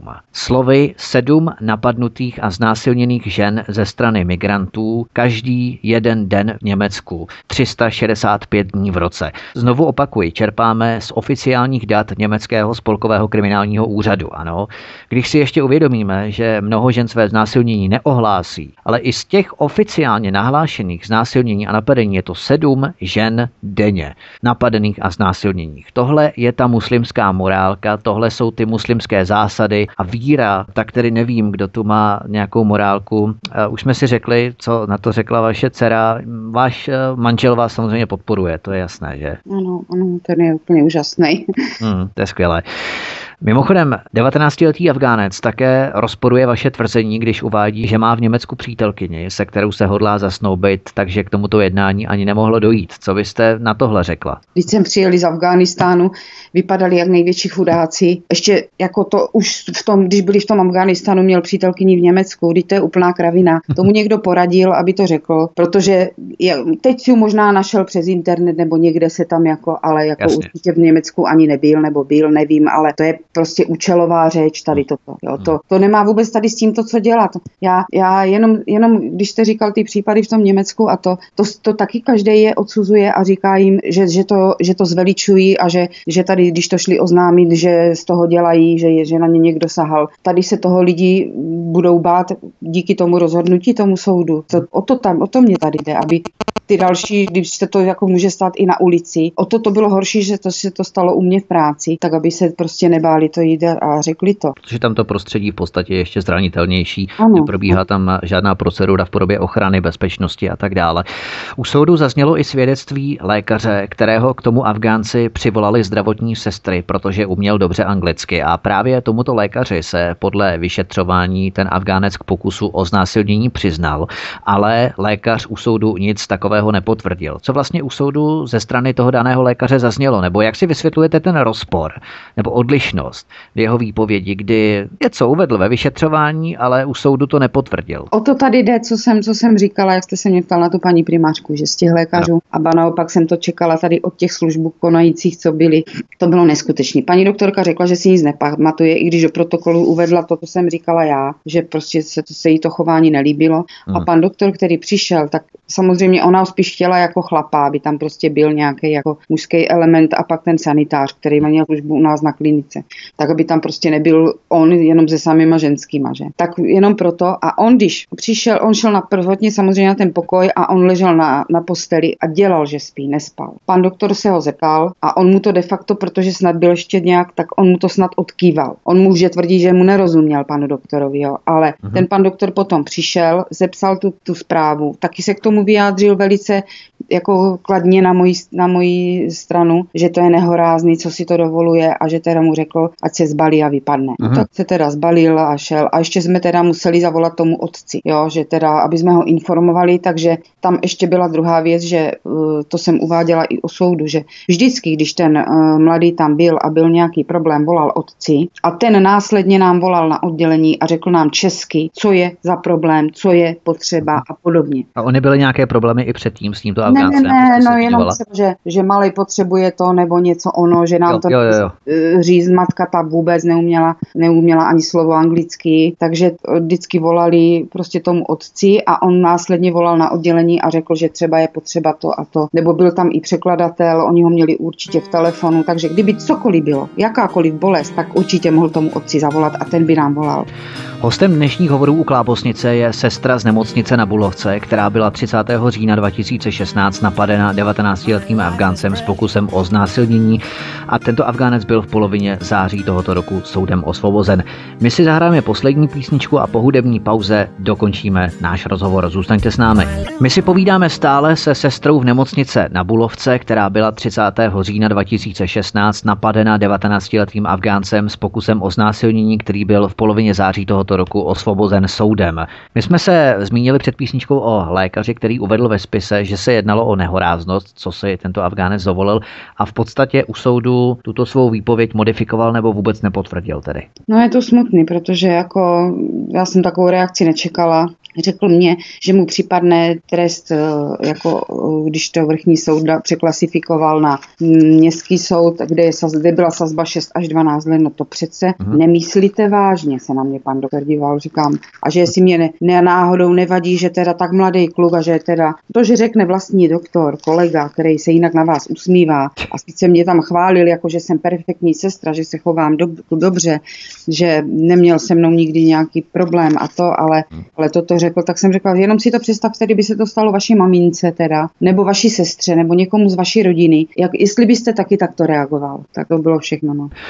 Tento lékař měl i před soudem ukazovat to gesto, kterým 19-letý Afgánec doprovodil jeho bolest na boku. To se prý mělo shodovat s tím, co ukazoval vám. Bylo to tak? Ne. ne. Ani pan doktor přišel a ani neřekl, že by mu něco ukazoval. To nechápu, jak to mohl říct u soudu. To je prostě normálně eh, křivá výpověď a toto určitě ne. Ani když on byl za ním na pokoj, protože já jsem řekla, že z ošetřovny nevy, nevytáhnu paty, pokud tam ten člověk bude. Takže on šel za ním sám na pokoj s tím sanitářem a s paní doktorkou a vrátili se a ani jeden z lékařů neřekli, že by měl si ukazovat někde na nějaký bok nebo na něco. Hmm. Správně by to měli uvést i do té nežádoucí události, kterou se pisovali hned potom. Takže nic takového tam nebylo. Kde si to pan doktor vy, vylhal nebo vymyslel, prostě je to podle mě nehorázná lež a toto vůbec neřekl, když se z toho pokoje pan doktor vrátil. Řekl to až u soudu. Kdyby řekl, že si nic nepamatuje, bude to lepší, než kdyby ano. řekl tady toto. On vás v podstatě potopil. No. U soudu vypovídala další svědkyně, lékařka zdravotní sestra. Podle ní jenom věděli, že vás obžalovaný chytil za ruku a že mu nikdo nerozuměl, co chce. Jak byste komentovala tohle? Ona tam nebyla, ona byla jenom, jenom prvotní v tom v té ošetřovně, když on přišel. Ano, ale ona v podstatě právě protože nebyla v tom pokoji, tak vypověděla to, co vypověděla, v podstatě jenom to, co věděla, nebo co mohla vědět, protože právě potom nebyla přítomná, tak eh, jestli vypověděla pravdu, jestli nějakým způsobem také tu svou výpověď nebodifikovala, podobně jako pan lékař. Ne, ne, ne, kolegyně to řekla naprosto tak, jak to bylo, jo. Uh-huh. Že vlastně jsem přišla a měla jsem to zápistí červený, ale já jsem si to ani neuvědomila, já jsem mi neukazovala v ten okamžik, dívej se, chytl mě za zápěstí, mě to bolí, nebo to ne. To ona si toho až, až tak všimla, já jsem mi to jako líčila, jako co dělal a až jak se mi to začala vlastně líčit, tak ona říká, Ježíš, ty to máš červený tady na ruce. Říkám, no, mám, tak to jak mě tam držel. A to, to bylo vlastně takto, jako, jak jsme si to, ona, ona teda byla a pořád je vlastně zastánce jako toho, toho, co jsem řekla já, no. Soud ale skonstatoval, že v případě pochybností, které kolem tohoto incidentu vyvstaly, se přiklonil ve prospěch obviněného. Takže tím vám mezi řádky naznačili, že vaší oblíbenou kratochvílí je vymýšlet si pokusy o znásilnění, abyste se musela nechat dobrovolně vláčet po soudech a i váš zdravotní stav jste si vymyslela, třeba že jste rok před tím incidentem prodělala infarkt, jak jste uvedla. Prostě všechno jste si vymyslela. Jaký z toho máte tedy dojem? Vnímáte to jako plivnutí do obličeje v podstatě naší no, justici? No, to víte, že jo. Jako, no. jako s tím, že vlastně tady člověk se narodil, tady žije, vychováte dvě děti, neustále se vyzvihovali zásluhy otce a vy nemáte zásluhy žádný. Vy máte zásluhy jenom ty, že, že prostě tady jste. A zažila jsem vlastně minulý režim, zažila jsem tento režim, já, já, je mě z toho smutno. A jak já říkám, jak, jak já jsem apelovala, to tam snad pan reaktor Donovi nedal, ale na všechny chlapy, aby si bránili svoje ženy, děti, rodiny, prostě je to hrozný. Je to jako fakt a, a, a ten, kdo by vás při, při vás měl stát, to znamená naše justice, náš stát, naše to, tak jako obyčejného člověka hodí přes palubu, když to tak řeknu. Hmm. Tak, tak dali vlastně e, do ruky e, těmto lidem, neříkám, nebudu, nebudu mluvit fur, fur o imigrantem, jakýchkoliv přistěhovalec, to je jedno, hmm. je to Ukrajinec, Bulhár, já nevím kdo, jo, ale, ale e, tak jim dali vlastně, tak jo, tak pojď, tak si na našu ženskou šáhni, teď my, my to dáme jenom jako přestupek, proč ne, však pojď. Když nebudete mít čtyři mužské svědky, tak klidně můžete si sáhnout, nevadí. Na tomto případě ještě ale bych se vrátil, je zajímavé, že se ten prvoinstanční soud, tedy ten městský soud Prahy 8, zeptal přímo vrchního soudu na právní názor, jak má ten případ posuzovat. A vrchní soud byl dokonce pro přísnější právní kvalifikaci pro toho Afgánce. To znamená, že mohl jít do vězení až na 12 let, přičemž dolní sazba byla 5 let. Takže vrchní soud tomu prvoinstančnímu městskému soudu pro Prahu 8 doporučil těch 12 let. Samozřejmě, že jde čistě o naší spekulaci, ale proč si myslíte, že prvoinstanční městský soud pro Prahu 8 i přes přísnější doporučení tím vrchním soudem toho Afgánce osvobodil? Proč se ho vůbec ptali, jo, toho vrchního soudu, když ho stejně osvobodili? Já si myslím, že tam nebyl ještě až takový zásah z toho hora, že až potom. Uh-huh. Já si myslím, že, že do té doby to šlo, tak proč ne, jo. Ale, ale pak se něco stalo, nevím co, a myslím si, že to byl tak rychlej obrat, že to, to tam něco se muselo, to je prostě můj ano. názor. Ať ano, něco ano. to někdo jako no, to. To podstatě ale, civilní občanský názor, to vás nikdo nemůže Ale jako myslím si, že tam určitě to bylo takto. Myslíte, že bychom mohli podezřívat i armádu, že se do toho soudního procesu v určité fázi nějak vložila, když jeho otec působil jako tlumočník pro českou armádu v Afghánistánu? Já si myslím, že i armáda. To Dokonce pan minister Stropnický měl někde říct svůj názor, že přece to nebylo znásilnění. Ať rozeznáváme pojmy. To si pamatuju z toho no. jeho rozhovoru, když se ho na to ptali, nevím, proč se k tomu vyjadřoval, teda k tomu mému případu, ale bylo tam teda jenom jako z jeho to trošičku arrogantně řečeno, ať teda uh, pan redaktor nebo soudy, ať rozlišují pojmy, jestli je to pokus nebo znásilnění. Jako takovým trošičku, jak kdyby zlehčováním a takovým výsměchem. Což si myslím, že teda opravdu na vysoce postaveného politika teda toto vůbec jako nebylo hezky. Takový trošku výsměch možná se inspiroval paní Žilkovou, pro který je toto konání jakýmsi půdem přírody, stejně jako za Spartakiády. Tak ať, ať si nechá paní Žilkovou osahávat, když to tak řeknu. Hmm. Možná by se mu to, nevím, mému muži se to teda, ten říkal, na tebe sahat nikdo nebude. Jo. Takže to, co se líbí mně, pokud to někdo respektuje a má jinší tady k tomu postoj, tak to jako hold mu nikdo nemůže, nemůže brát, ale ať si ho nechá pro sebe, ale ať to neprezentuje ven. Že. Máte pocit, že se v tomto případě jednalo o mediálně politickou objednávku, jak někteří prohlašují? Jako vůči... ne emoce kolem cizinců, ale kolem migrantů a tak dále. Jako tam nic na objednávku nebylo, to určitě ne. Ono hlavně to chtěli, chtěli vlastně, to byl snad první případ takovej, ten můj, tak možná chtěli, chtěli na to poukázat a chtěli být co nejzajímavější takže vlastně i když třeba i z toho soudu byli na internetu, vytáhli dvě slova a udělali z toho článek, který vůbec jo. nezakládal na pravdě. Takže prostě být jenom zajímavý a, a trošku, to mě taky nejvíc rozčilovalo, že vlastně... Píše si čtenost. No. Tam nebyla, ano, tak nějak. A tam nebyla vůbec ani kouska třeba pravdy, jo. A jako tak jsem prostě měla tu potřebu to říct a, a objasnit a vysvětlit a opravdu e, na nikého nenaléhat, nikomu nevnucovat svůj názor samozřejmě, jo, ale opravdu říct, jak to to, jak to bylo. A, a tady samozřejmě jde o sledovanost, jde o, že, takže a, a i díky tomu, co se děje, díky těm útokům různě a tak, takže si myslím, že, že bylo to zmedializované teda hodně, to je hmm. pravda. Hmm. Ale, ale bylo to i k něčemu dobrý, si myslím, že aspoň ti lidi e, se třeba probudí. Já neříkám, aby jsme byli agresivní na každého, koho potkáme na ulici, může být hodnej, jak, je, jak jsme my Češi, Moraváci hodní zlí, tak může být i takový přistěhovalec hodnej zlej. To, to je prostě těžko posoudit, ale, ale aspoň ta připravenost a trošku ten postoj těch lidí, že to prostě tak to nejde. No. Podle psychologů a bezpečnostních expertů bude počet znásilnění v České republice přibývat. To potvrdil třeba i bezpečnostní poradce a bývalý válečný veterán v Afghánistánu Lumír Němec. Ten doplnil, že na vině je jejich zcela odlišná kultura od té naší, včetně odlišného pohledu muslimů na ženy, které podle Lumíra Němce muslimové berou prostě jinak. Jak bychom se proti tomu měli postavit, aby se tyto chmurné scénáře nenaplňovaly? Lze tomu nějak zabránit podle vás?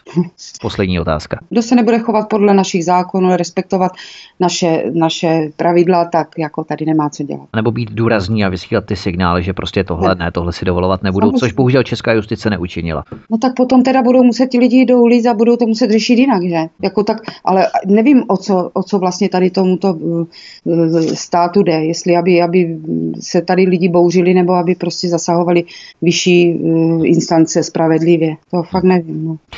Slyšeli jsme strhující výpověď sestry z Bulovky, kterou 30. října 2016 přímo v nemocnici napadl a pokusil se znásilnit 19-letý Afgánec. Třeba, že se jí podařilo osvobodit a utéct, musela po následující rok čelit psychologickým traumatům. Nechceme ani domýšlet, co kdyby se tomuto Afgánci znásilnění podařilo dokončit. Polské turistce například v italském Rimini se ubránit nepodařilo. Jak je ale vidět, navzdory všemu má tato sestra z nemocnice na Bulovce velké srdce a ohromnou dávku empatie, která je potřeba speciálně na dětském oddělení pro ty nejmenší, pro ty nejzranitelnější. Já vám přeju hodně štěstí, hodně vyléčených malých pacientů, zároveň vám všichni děkujeme, že jste se rozhodla pro výpověď vašeho příběhu, protože tohle nebyl pro vás jistě snadný úkol a hlavně ať se vám daří v osobním i v profesním životě. Já vám taky moc děkuju a přeji všem jenom to dobrý. hmm. K tomuto i ostatním pořadům svobodného vysílače se můžete vrátit v našem archivu, buď na stránkách svobodný pomlčka vysílač.cz a nebo na kanále YouTube. Od mikrofonu svobodného vysílače se s vámi loučí ničím nerušený poslech dalších pořadů vám přeje a naslyšenou příště se těší Vítek. Hezký večer.